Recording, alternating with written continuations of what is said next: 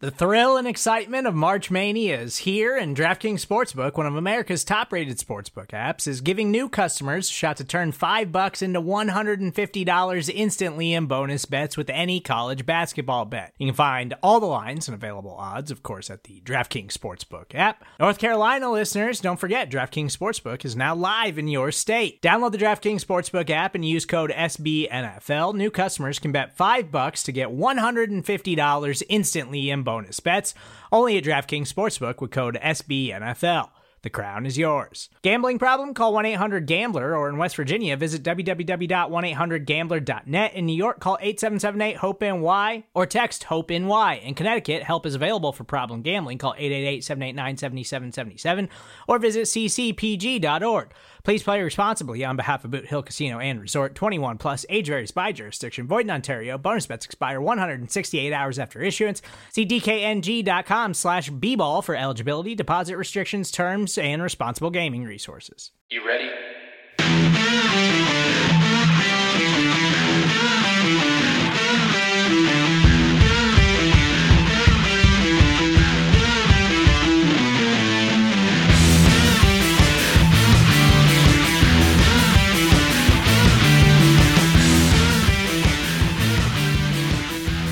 Welcome back, everyone, to the Buff Hub, a Buffalo Rumblings podcast. And if you're new, remember to follow me on Twitter at Buff Hub for all live game reaction tweets where I'm sweating my jersey off as the Bills pull off all these amazing air raid wins. and this show is every Saturday morning, right before the Believe podcast, every Saturday afternoon.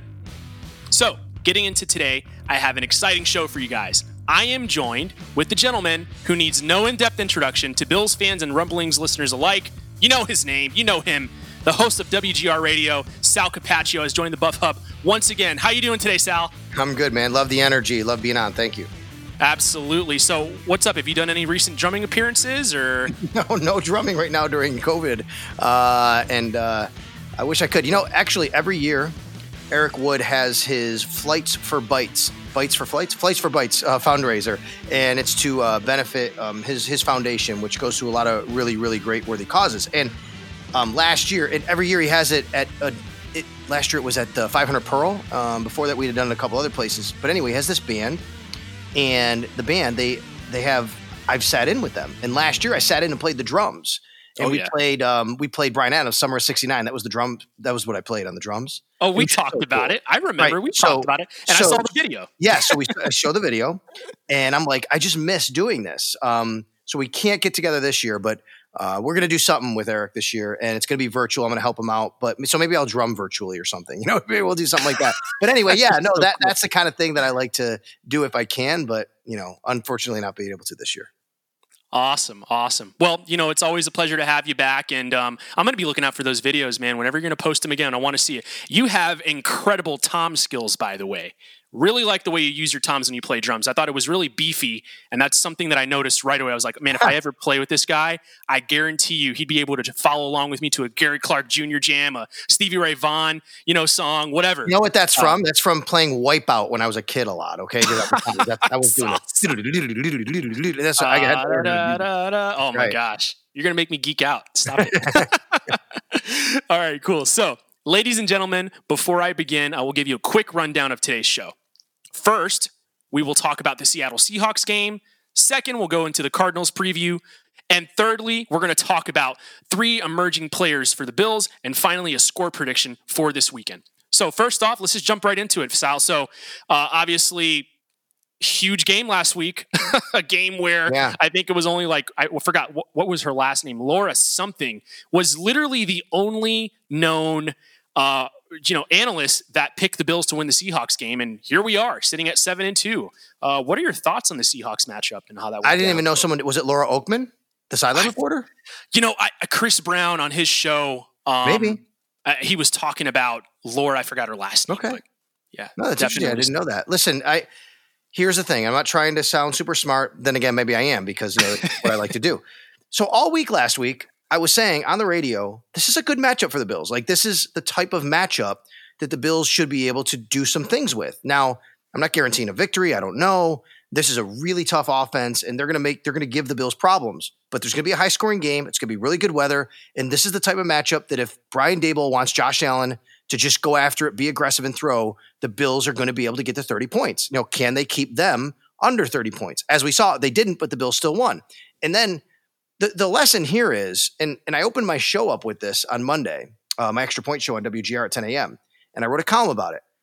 Football's about matchups, man. It really is. That's what it is. You, you don't worry about the six and one record, six and two. Sure, I mean that's indi- indicative of how good an overall team is. Of course, it is. It's your record, but it really is about matchups. It's why the Raiders can play with the Chiefs or the Bengals can play with the Titans, right? I mean, any given Sunday is what the adage is, but it's true. And there's always outliers. You know, sometimes, wow, I can't believe that team pulled that upset. They got every break. They got some turnovers that this was a good matchup for the Bills. And I think if you paid attention to both teams going into the game, you knew the Bills had a shot, at least a puncher's chance, and they took advantage of that puncher's chance. I totally agree. And I feel like this is proof that air raid Allen is here to stay, right? right? I mean, we're not going to stop throwing the football. And I think a lot of people got scared. Oh, it was just, you know, a four game stretch. You know, like back in the day when back in the, uh, not, not so far back in the day, but, you know, when we had Ryan Fitzpatrick and Stevie Johnson lighting it up and then things really started to dim down once he got his contract and everyone's like, well, I guess that was it. but, you know, air raid Allen is here to stay. And, um, you know, I'm going to talk about something real quick about that matchup. You know, this keeping a hot start trend needs to keep happening, though. You know, Bills outscoring the Seahawks 24 to 10 in the first half was phenomenal and very unexpected. And I think a hot start is the only way for the Bills to win. This is a stat here. So, five of the games won this year have been from having a first half lead. The mm-hmm. other two games, the other two games were won because uh, we were tied at halftime.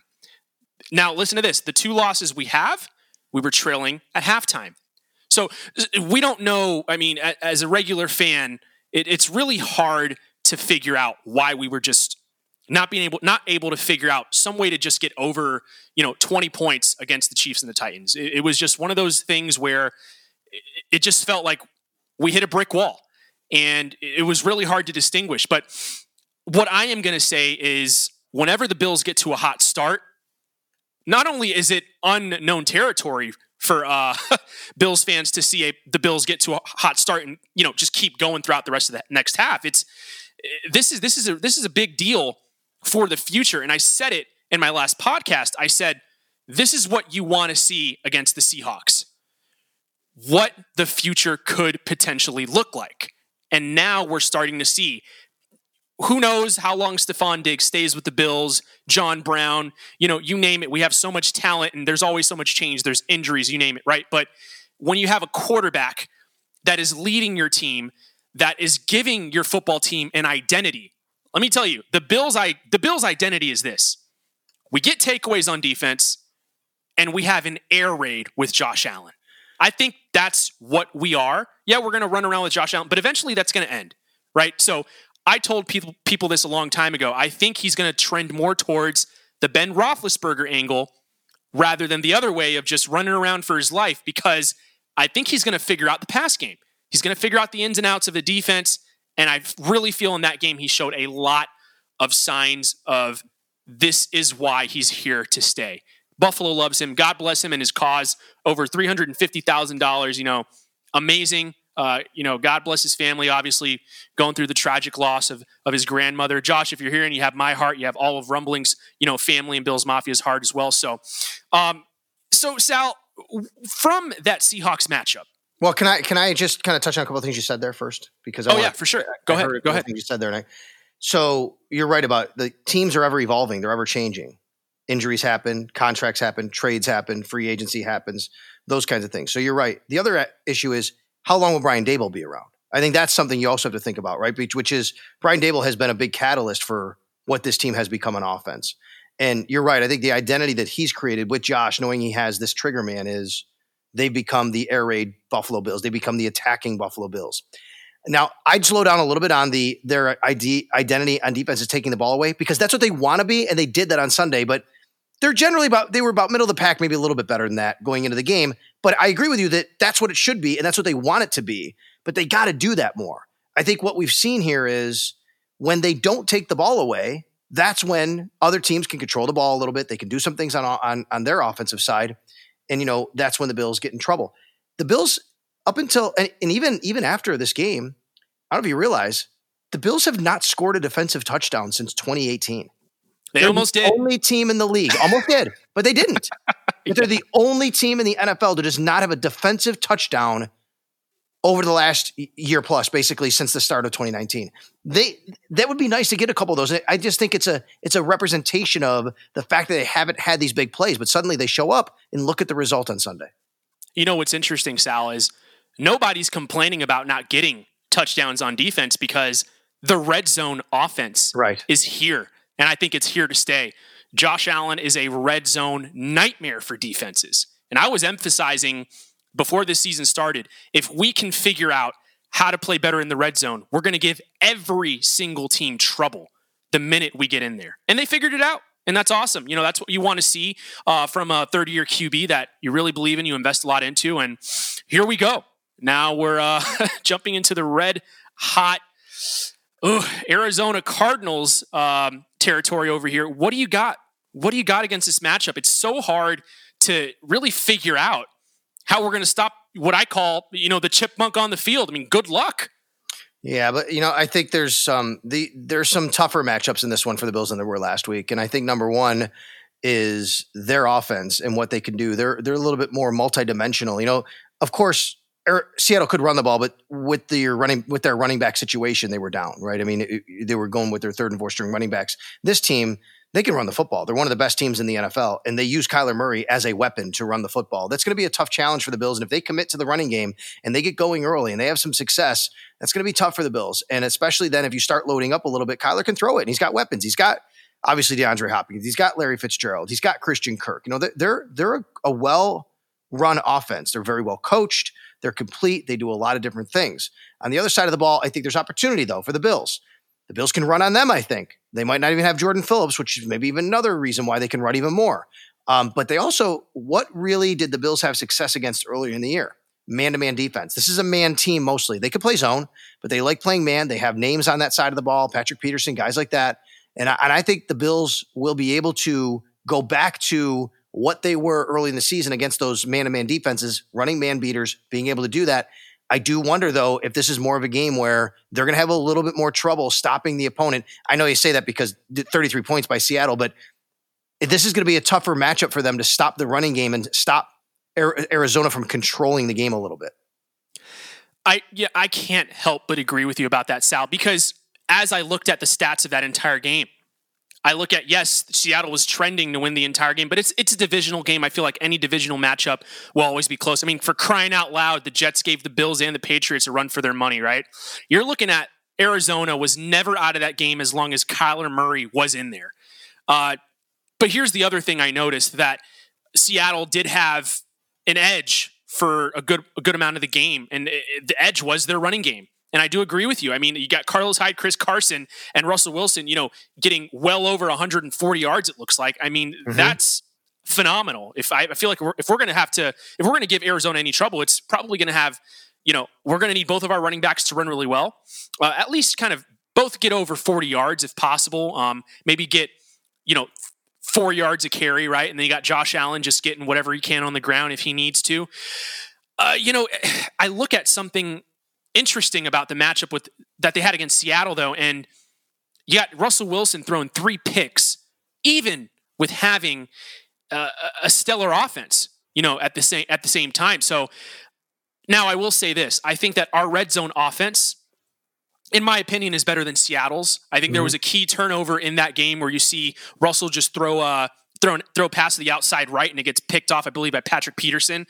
That touchdown could it could have probably sealed that game and really shifted the momentum, or you know, keep the momentum going, uh, trending towards the Seattle Seahawks the rest of that game. But you know, one thing I noticed about these NFC West matchups, Sal, is we're just going to keep we're going to expect another high scoring game.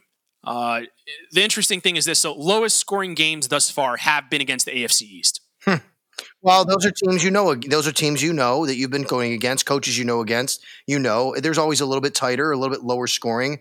I think there's something to be said. People say, "Oh, they only scored 18 points against the Jets." Well, you know, Gregg Williams, no, he's coached against the Bills, and you know Adam Gase for a few years, and there's always a, always a tug of war. But you're right, and the, this game here, if it does hit the over under, which is 56, if, if that's if that's what it goes off at, the over under was 56 as of a couple of days ago. I haven't looked today. If if it goes off at 56, it would literally be the highest over under in the history of the Buffalo Bills, the history of the organization. And the previous high was last week against the Seattle Seahawks, which was 55, which is amazing. You know, it's crazy that you said 56. That is the combined amount of points the AFC East has scored on the Buffalo Bills. And against the NFC West, they have totaled to 66 points already. Hmm. So uh, you're, you're spot on again, Sal. I mean, I, I can't help but you know agree with you about this game. Uh, you know what I'm expecting from the Bills is I'm ready for another Josh Allen opal. You know, uh, I'm expecting air, an air raid. You know, Josh Allen game. I don't think he throws for less than 330 yards, and I don't think he gets less than four four touchdowns. Uh, you look at last game before we get into our last little piece here. Gabe Davis is emerging, right? Mm-hmm. He probably should have had two touchdowns in that game. They reviewed it. That, that game probably would have put away the Seattle Seahawks. What do you think about this connection that Josh Allen is, you know, starting to build with not only Gabe Davis but just the wide receivers in general as as they've gotten healthier? Obviously, John Brown, he's feeding the ball more to Cole Beasley. What have you seen so far? In the first quarter last week, first quarter, Josh Allen completed the ball to eight different receivers. Think about that for a second. I, wow. I that's incredible to think about. Eight different receivers in the first quarter caught the ball from Josh Allen. He's spreading the ball around. He's not forcing it. Uh, you know, Stefon Diggs leads the NFL in targets. I don't think anyone would tell you the Bills are forcing the ball to Stefon Diggs. It's just volume. They're throwing it all over the place. I think John Brown is the missing link. I think he's the key. John Brown comes back. He's a little more healthy. Look what happens. Now, look, these guys were they were open all over the field all day long. They, Seattle just couldn't cover them. They couldn't get a pass rush until they finally generated one, and then Josh was able to do some things as well after that. But I, I think that Josh just does a great job of understanding matchups. He's seeing the field better pre-snap. Uh, he's very well coached. Uh, he he he's very coachable, and I think he's understood now, and he understands really where to look for, not only pre-snap but post-snap. You know, and not uh, not saying I'm just going to go to one guy. It doesn't matter who gets the ball, and that's why I think he's developed a good relationship with all these people. Zach Moss catching the ball, or Devin Singletary out of the backfield, Tyler Kroft as a tight end when Dawson Knox goes out, you know, and then Gabe Davis, as like you said, I I just think Josh has done a really good job of understanding. It doesn't matter who gets the ball; it's just got to be to the right guy. I totally agree with that. So, how about we jump into our next point here? Uh, we got each of us got three emerging players and uh, Sal, I want you to go first. Start from three, two, then go to one. Who do you got? All right. So three emerging players. So I, I think you almost have to go rookies here, but I tried to go first or second year guys because yeah, um, why not? The, the the number three guy I have is actually a second year player, but he just started playing this year, and that's Cam Lewis. You know, wow. Cam Lewis to me, I, I really liked the training camp he had, and I kept saying, boy, he could. I didn't think he'd make the team because I just thought it was too tough at that position. But I think he could make a lot of teams in the NFL. And suddenly here we are. He's on the roster, and then boom, he takes the starting job away from Taron Johnson, and then he gets hurt on the first series of the game against Kansas City. He's on IR, but I really like Cam Lewis. He, he gives them position flexibility too. Okay, cool. So who do you got number two? Number two is Zach Moss. Uh, he might be the emerging number one running back for this team, and and that's not taking anything away from Devin Singletary, except the fact of the ball, maybe because it seems as though his team is gravitating more towards Zach Moss being the number one guy, and I really like the way he's starting to run the football. All right, you better not take my number one, or I'm gonna be real salty. Of course it is. I mean, it's probably the same guy because I mean, how can you?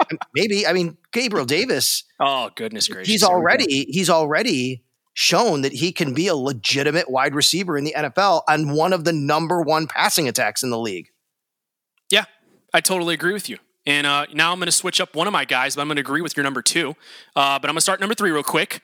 Uh, I got to go with AJ Klein. Had the game of his life against Seattle. Call it scheme, call it being opportunistic, whatever you want to call it.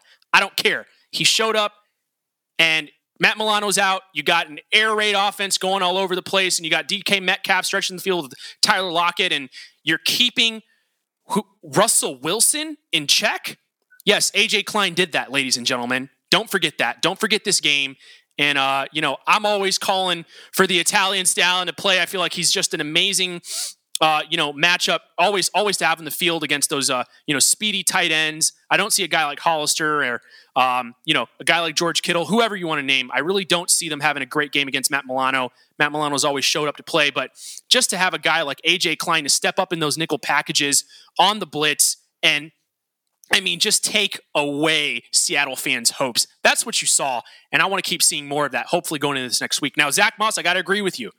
This guy fits the makeup of what the Buffalo Bills are all about. Punching it in in the red zone. You don't have to fake it anymore. Just punch it in.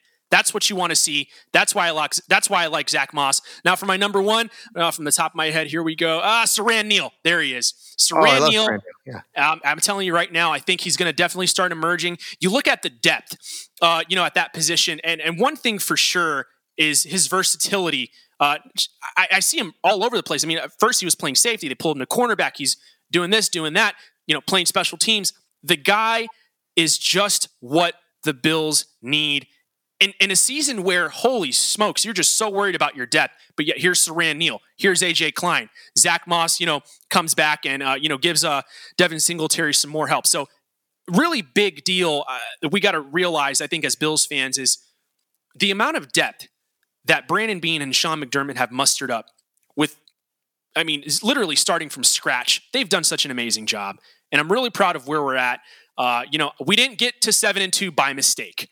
Uh, people want to say, "Oh, this player was injured there. This player was." It does not matter. At the end of the day, they're they're well coached. They're playing smart, so they're not getting hurt as much as other players out there, and I can appreciate that big time. Uh, Sal, so finally, we got to get into it here. So, what's your score prediction? What do you got? Hmm. So, I don't know. This is gonna be this is gonna be a tough one. It's gonna be a, a higher scoring game. Um, I think the Cardinals can get to 30, but you know maybe the Bills can just hold them down a little bit. So I'll go 30 to 28 Bills. Oh man, so close to mine. I'm actually going to go 34 24 Bills. Hmm. I, I, really think uh, they're you know they're gonna they're gonna have their little spurt. It's like I feel like the Cardinals are this team. They got a lot of talent, and you know they're gonna come at you. It's like if you ever watch MMA, you ever see like those guys who they're not extremely technical throughout the entire fight, but they'll give you a good you know, first three rounds in a five round fight. And it's just, man, those first three rounds, just duke it out, figure it out. And then I just feel like the Bills are going to figure out how to put them in submission, get him in the chokehold like Khabib, and just win it. I really feel the Bills are going to just excel, exceed expectations, and get back in that Super Bowl talk uh, like they were at the beginning of the season. So, Sal, once again, thank you so much. I almost feel like we only talked for five minutes, but here we are. We're sitting at about 20 minutes, huh? Okay, it's but, all right, man. Hey, thank you so much for your time. Uh, obviously, you're doing a couple of shows here. Please let all the Bills fans and Buffalo Rumblings listeners, all alike, who are listening right now, where they can find your show um, and where they can find all of your content. Yeah, absolutely. Uh, you can just go to Sal Sports on Twitter, and I'll always be promoting my stuff right there. But that's the easiest way to find me. WGR Sports Radio 550 every every morning, every afternoon. I'm on with the morning guys. I'm with the afternoon guys, giving you Bills updates, uh, hosting, filling in. I'm kind of the, the, the first man off the bench, basically, to do that. And then uh, we have our web show every live every Thursday night at 7:30. I do that. That's on all different platforms, however you watch YouTube, Facebook, uh, Twitter, and then uh, Sal Sports and stuff is my podcast. So uh, if you want to, if you're if you're into the podcasting like this go to Sal Sports and stuff, and you can download and listen to that. And every week I, I have a preview of the game. I'm all over it, Sal. I know everyone else is too. Thank you so much, everyone, for jumping on the Buff Hub, a Buffalo Rumblings podcast. Have a great rest of your weekend, and go Bills.